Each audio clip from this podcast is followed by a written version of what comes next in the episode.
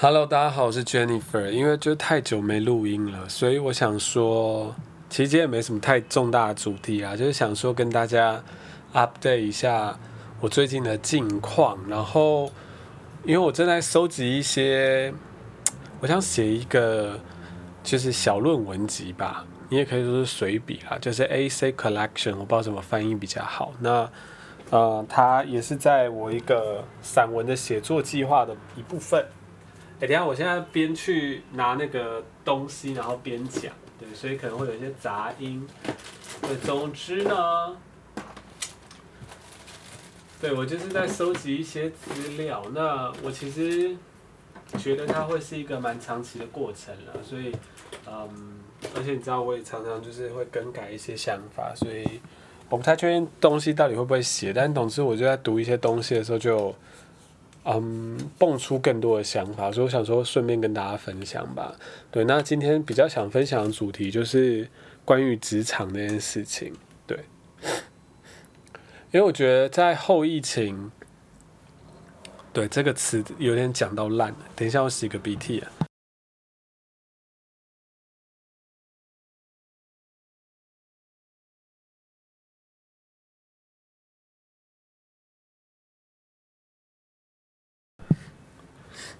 总之，在后疫情时代呢，我觉得，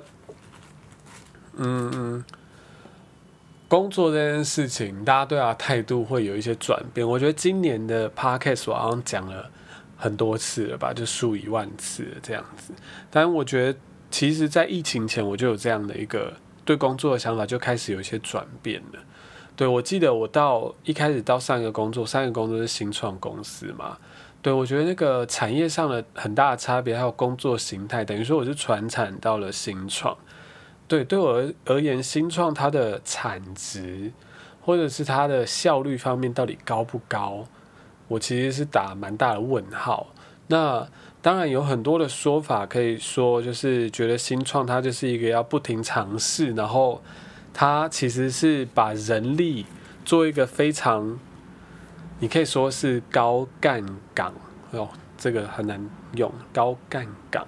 的这样的一个利用，就是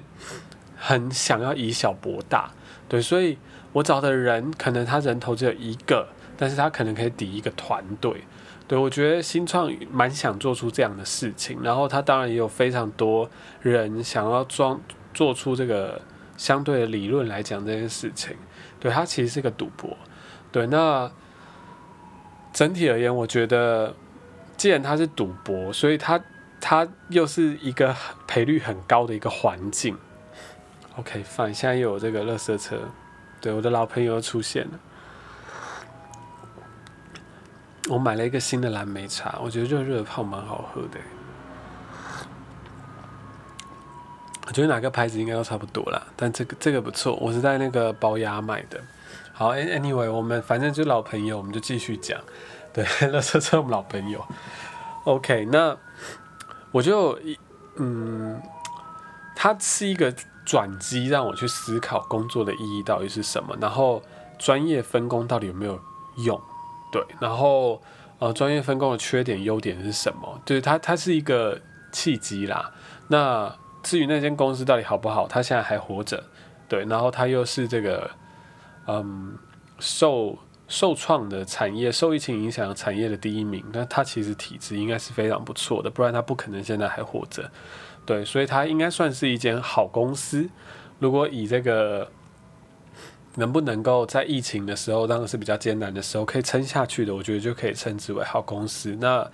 它其实对待员工也不薄啦，对，但是我觉得它是一个。很大，它对我而言蛮大的一个冲击，就是不管是我刚刚分享，就是产业面，然后再就是他工作上的形态，然后再加上他对员工的一些计划，对，跟呃员工该怎么样了解自己的职能吧，对他对我而言都是一个蛮不一样的转变。那我觉得 COVID nineteen 又是另外一个转变，就是嗯呃。因为我们就是产业这个受影响的产业的第一，这个算是第一线啦，对，那所以呢，其实我们有蛮多次的裁员潮，那裁员这件事呢，也开始冲击了我对工作的看法，因为以往大家就觉得说我们要找一份正职，然后我们要找一份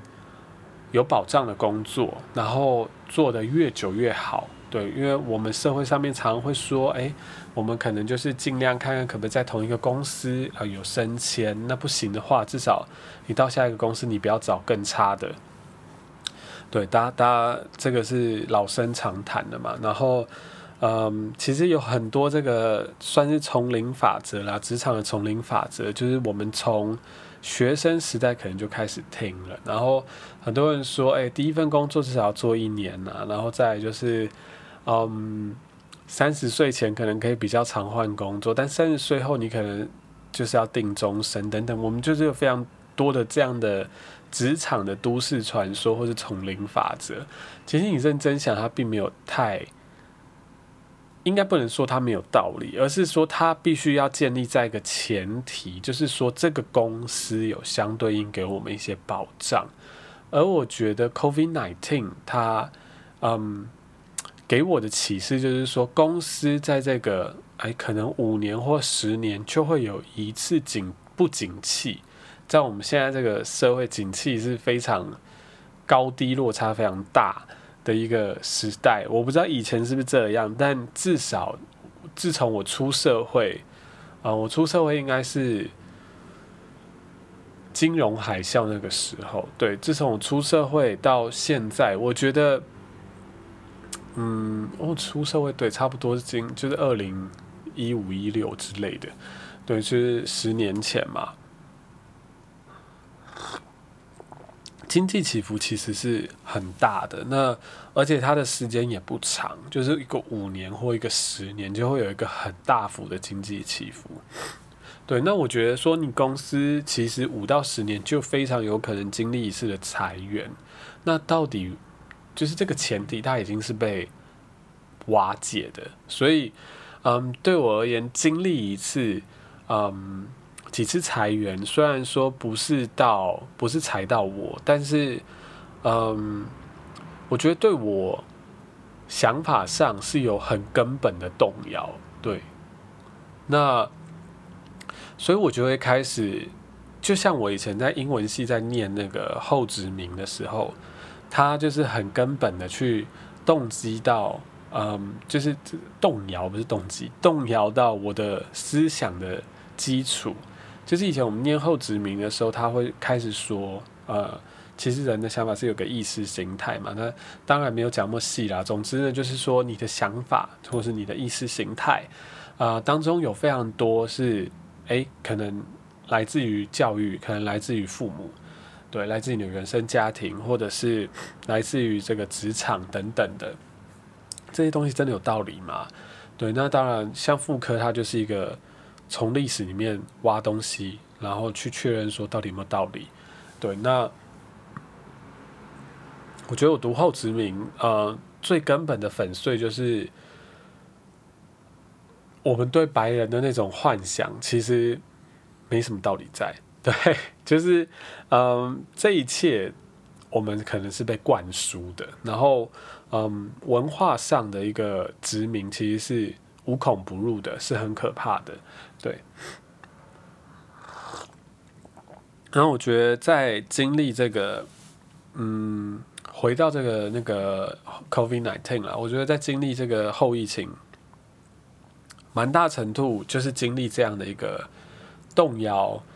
呃，根本的这样的一个大动荡吧，就是工作好，你你发那个你承接的这些工作的法则，它的最根本的最核心就是工作会保障你，那这可能甚至虽然不到一辈子，那可能你可以工作五年到十年，基本上可能没问题。好，那现在变成是啊，很更多的新创公司，那新创公司能不能撑到五年都是个问题，对，所以嗯。在这样的一个场景下，对，那呃，我觉得我这样讲可能不是那么合逻辑啦。就是当你已经找了一个新创公司，你就已经知道它不能保证你是工作是可以五年到十年甚至二十年，然后你现在又去追怪它，那尤其他是在 COVID nineteen 这么强的一个社会动荡之下，呃，但我这边想要讲的是，我觉得是以我个体的角度去看，而而并非是我的选择。就对我而言，哦，我可能还是延续这样的信念，我可能是没有逻辑的，但是就是我那时候选择工作的时候，可能是没有那个逻辑。简单来说，为什么我觉得这是非常可能的？就是我最近在读一本书，我这边讲的非常乱，就是我先跟大家道个歉。但是，呃，我最近在读一本书，就是他在讲。嗯，人可能会在资源缺乏的情况之下，比如说你的时间资源，比如说你的金钱资源，会做出一些非理性的决策。那讲明白一点，举个例子好了，就比如说今天有一个很穷的农夫，好，那今天这个农夫他可能因为很穷，所以他并没有办法呃承受，可能说有时候有突然有干旱。那干旱的时候，他没有收成物，那他就没有经济来源，对，所以他是没有办法承受这样的打击的，他没有存款。好，那今天提供一个呃很便宜的保险，但是这个保险可以让你在干旱的时候有这个保障，至少你可以度日，这样这么一个优惠的保险是是有国家补助的保险，可是大部分的农民可能不会去买。对，就是面临这样状况的农民可能不会去买，因为对他们而言，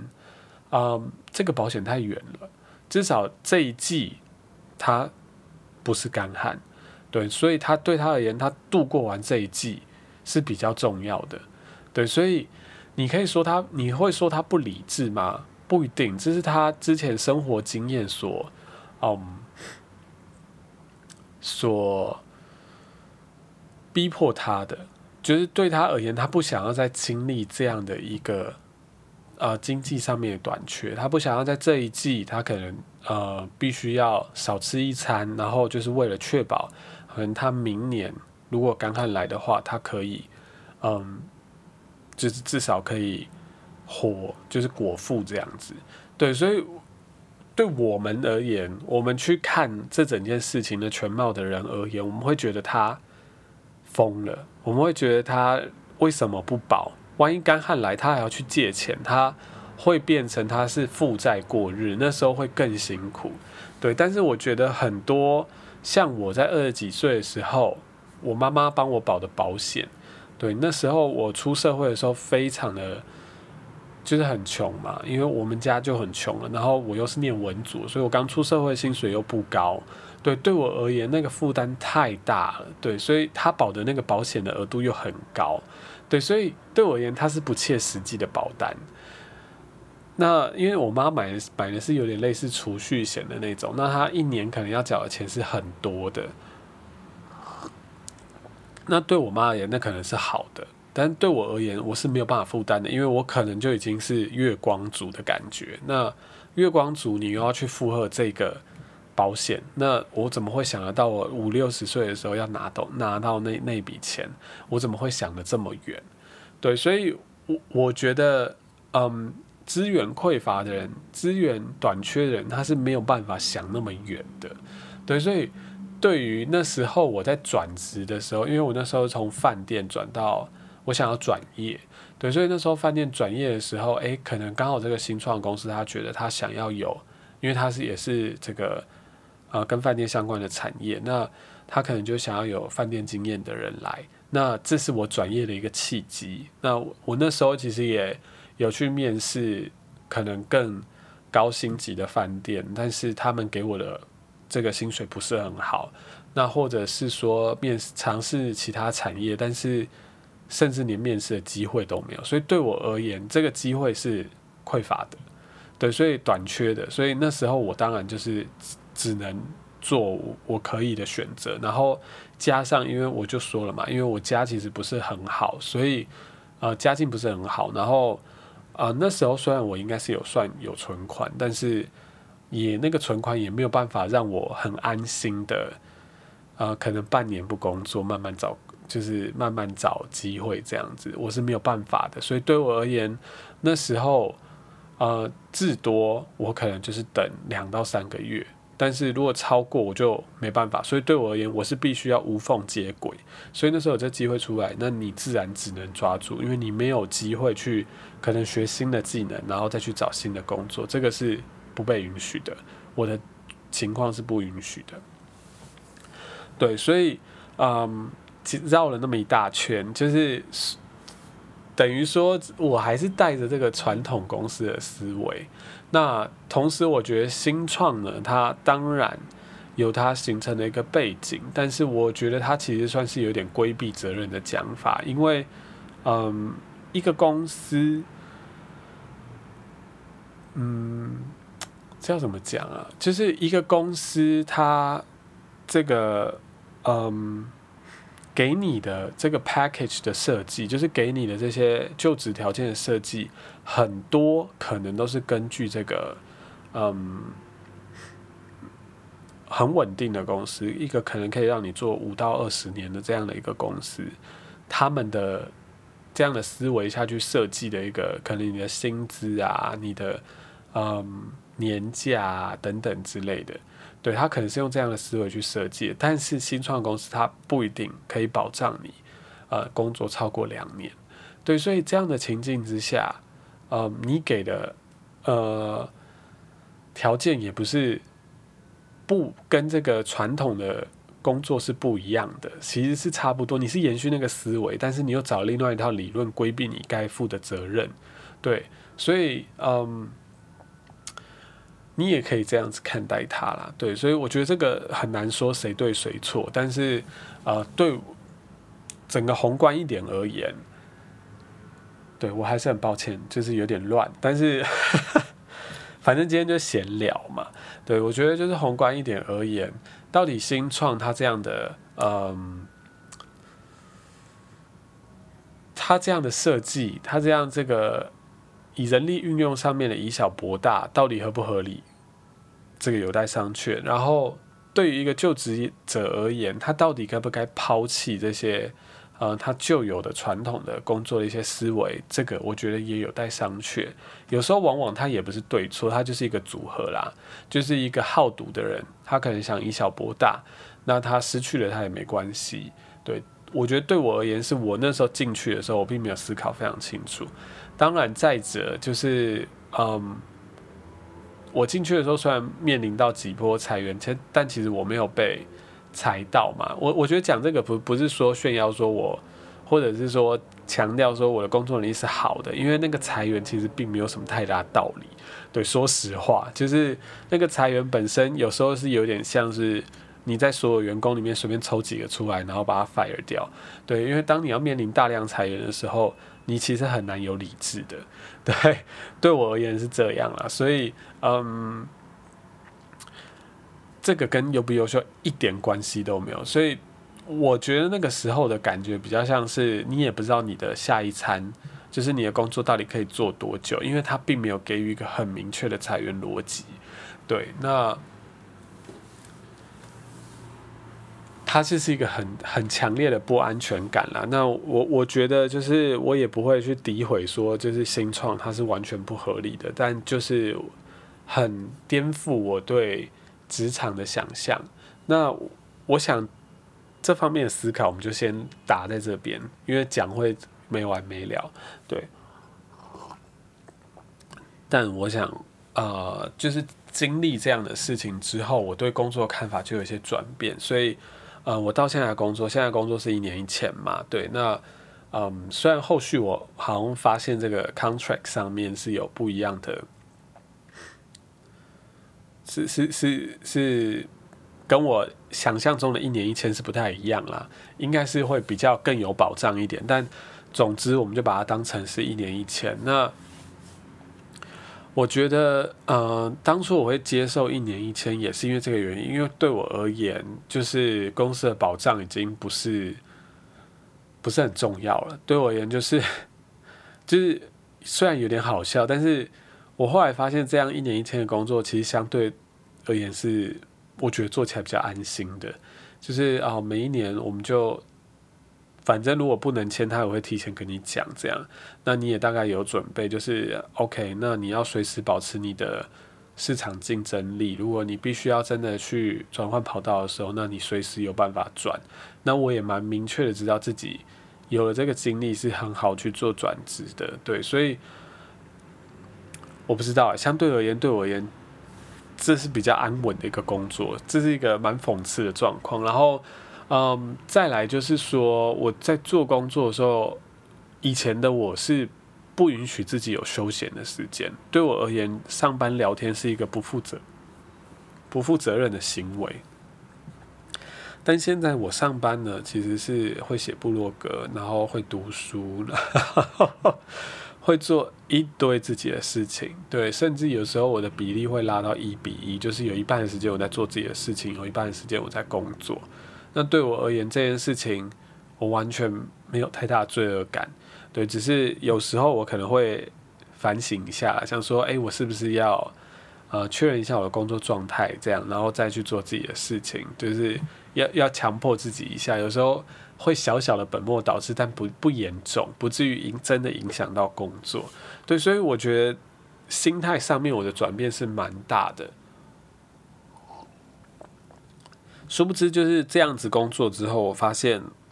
当然这个先前的累积也是有差啦，因为我之前的工作其实真的蛮认真的，就是。呃，你要怎么样是运用资料啊？你要怎么样整理资料？然后你要怎么样学习新东西？怎么样，嗯，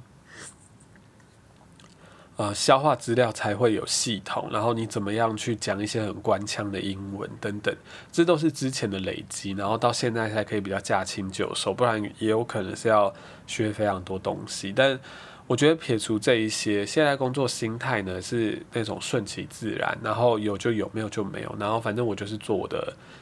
工作，然后做完之后就做我的副业。那副业呢，我我自己觉得经营的还算有声有色，对。那他其实没有什么赚钱，甚至有点赔钱，对。因为后续我经营一个文学团体，其实，嗯，我把赚来的很多虚拟货币都用在那个上面，但是。我觉得是快乐的，就是哦，你本来就是觉得说你很想要做这个，你很想要创作，那对，就是这这这要怎么讲？呃，在不影响生计的情况之下，我再擤一次鼻涕，我很抱歉。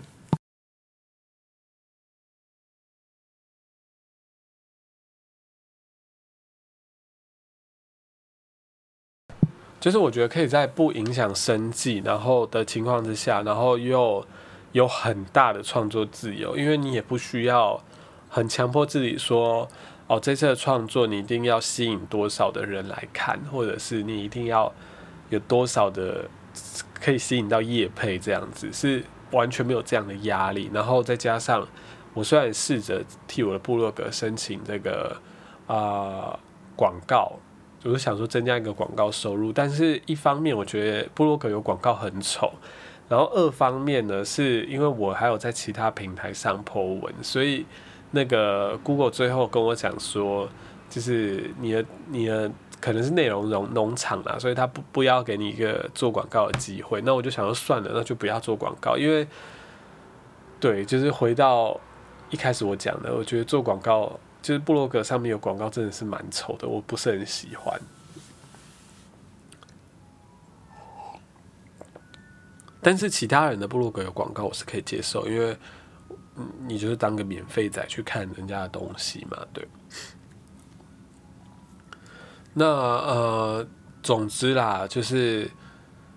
我觉得这样的转变之后，我很难说十年后我会不会后悔现在活的是这样，就是。呃，没有追求一个频率，就是哦多久要有一个升迁呐，然后怎么怎么样，然后工作一定要学到什么东西啊？但是我我现在觉得说，OK，反正至少我的技能都在身上，我也不太害怕有什么转变，然后呃，随时也保持自己学习新东西的状态，就是像最近我要学一些基础的 coding，对，然后再再去。嗯，复习一下自己的统计关相相相关的知识啦。对，那我觉得这些技能有了啊，就不太用太害怕转职这件事情。对，那当然有得有失，就是像我这种，其实我最近读的书蛮多，就是在讲说，我也不知道不知道它算不算是一个零和游戏啦。但总之就是。如果你的本身的生长的环境，你没有一个富爸爸、富妈妈，其实你有非常大的可能性，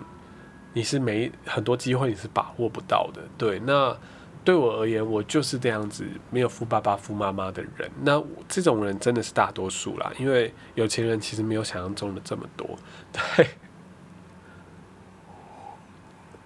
对，但总之，如果你没有富爸爸、富妈妈，哎，那其实。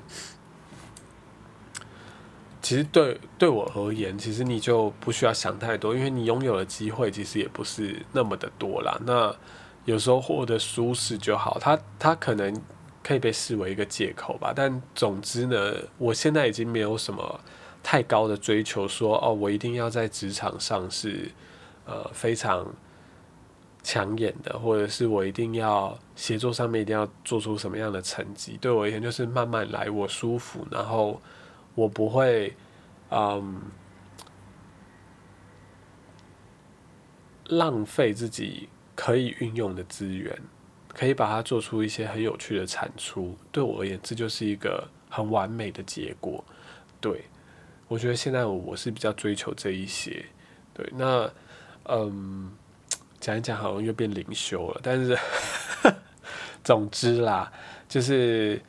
呃，小聊一下我最近对这这两三年对工作上很大的一个转变。那另外呢，我觉得还有另外一个转变吧，就是我开始意识到，其实人的时间是非常有限的。因为以前的我是非常贪心，我很想要很，呃，一年可以做非常多事，然后蜡烛多头烧之后，一件事都做不好。那我觉得二零二二年就是我。嗯，用了一个很小的手账，我应该讲了蛮多次了吧？反正那个手账呢，很大程度上就是限制我，呃，每一天、每一个月、每一年可以用的，嗯，有的目标。对，因为二零二二年我对自己设定的目标就是文学创作、存钱，然后嗯，读文学理论跟文学作品，就是这么明确的这三点而已。那当然还有一个几个小点啦。我记得还有一个是学英文，但是那那件事我发现自己做没有时间去额外做，但是因为工作也一直用到英文，所以莫名其妙就是有提升这样。但呃，总而言之，就是我并没有太着重在那一块啦，所以就是创作，然后读文学跟存钱。那因为只有三个目标，所以存钱等于说我每一天都会去统计。那嗯。应该没有到每一天，就是每一个月会统计几次啦。就是我都没有在算自己花多少钱，而是说我现有的财产有多少。好，那算完之后，我就看它的增长增减这样。啊，如果我记得是在缴税，然后还有付保险的那那两次，我觉得是很痛，因为我没有意识到，就我想我我大概之前的想法就是每一个月存某个定额就好了，对，然后。减掉那两两大笔之后，我发现这个定额就是少很多，然后就离我的目标很远，所以后来几个月我就变得比较节俭一点，诶，然后再加上就是年终的时候我压力比较大的时候，我嗯花了非常多钱，对，就是买文具啊，要不然就去咖啡厅等等，对，所以总而言之啦，就是嗯定期做记录真的有效，可以帮你就是。衡量说你目前的状况，然后你离目标有多远，然后你的目标真的不能太多，对，要不然在有限的时间里面，其实像我这样工作这么已经算是闲的人，我不用加班，那都还会觉得说，当然我我不是一个很能适应很忙生活的人啊，但都觉得说，哎，有时候会有一些焦虑感这样，对，所以我觉得目标真的是不能多。然后文学创作上面也很明确找到一个方向啊，那当然也写过几个离方向很远的，但是你知道写出失败的东西就是让你知道说自己擅长什么，对。那然后还有这个，嗯，读书这方面呢，我觉得读书是我今年做的没有到那么好的，因为其实今年年初的时候。我有思考要不要考台文所，那还好我后来没考啦，因为我不知道今年的工作会变得这么的忙，那明年应该会更忙，所以我觉得是念研究所这件事情，我已经打一个大叉叉。而且后来呢，我觉得考量工作机会，我也不太会去那念那个文学的研究所，因为，嗯，小小的念了一下一些经济学概念之后，我觉得对于我现在的状况而言，啊，钱是比什么都还重要的，因为，嗯，就经济学的考量而言，呃，钱绝对是你在社会上面。以社会现实面来说，就是能不能够悠哉的做自己想做的事情，一个至关重要的资源。对，所以考量之后，我觉得这个如果要念研究所，要念这个投资比很高的。对，那文学这个研究所投资比是非常低的，它不太可能对我的收入造成什么很正面性的影响。但我觉得我这样的想法不适用于每个人啊。假设你今天家境非常的好，然后家里也没有。要你就是，呃，自力更生的话，那我觉得念研究所、念文学研究所是一件很棒的事情。对，那如果家里你也不会跟他有什么争吵，你就大可去念。对，因为就算很少人念，其实也没差，因为你的环境是不需要去想这些有的没的。对，但但我的环境是不一样的。对，因为我觉得我现在我的家是。我的原生家庭啊，他是不只是说，嗯，他当然不不需要要求我说每个月一定要付什么孝亲费，但对我而言，它是一个很大的，嗯，我也不能讲说负担呢，就是它有非常大的可能性，就是会需要哎我去资助金钱或者时间这样，对，那我觉得这件事情对我而言，嗯。是我可以接受的，我也愿意去付出这一些啦。对，所以我必须要做相对应的准备，因为我觉得在我小的时候，其实我家就不已经不是很正常的家庭，所以小的时候家人的付出就非常多，所以我觉得这个时候我去做一些反馈，我觉得于情于义上面我是该做的。对，那我也不会觉得特别是付出，所以必须要特别先做准备。对，大概是这样。OK，不小心聊了一些太沉重的话题，但总而言之，我觉得我自己的二零二二年过得算算不错。嗯，二零二二年的挑战蛮多的，对，但是我觉得都有爱熬过去了。然后呃，达设立的目标也都算是精准，就是有考量到我可以这个实践的一些时间。对我有了资源，到底能不能做到这些事情？对，所以我觉得做一个小结，对二零二三年，你知道大家很喜欢在新年许新愿望嘛，或者设立新的目标，这个我也是不例外啦。对，对，所以最近我也在思考自己新年要做什么。对，所以大大概就也特别想了一下，但我没有要跟大家分享我的目标是什么，就是。等二零二三年做完了，我们再来就是盘点这样，对。好，大致上是这样了。我的蓝莓茶也喝完了，对我好久没有讲这么多话，我觉得非常的过瘾。那呃，希望这个 podcast 还是可以经常更新啦，对啊，因为最近比较闲一点。那我我是一直找不到什么太明确的话题可以。讲不停，然后如果一直更新现况，其实蛮无聊的。因为之前我觉得有比较多现况可以更新的原因，是因为嗯，工作上一直有蛮大的这个专案上的变动。那我现在做的专案就已经是蛮固定的，所以等于说我有一点难去更新说现在在做什么。就是我现在做的事情呢。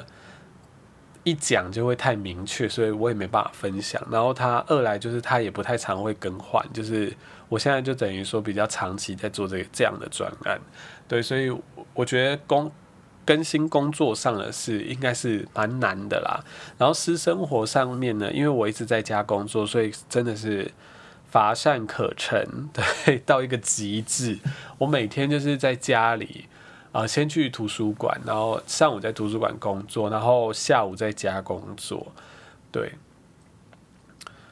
除此之外就没了。然后周末会就是离开家远一点的地方去玩，对，因为我一直都是待在家附近。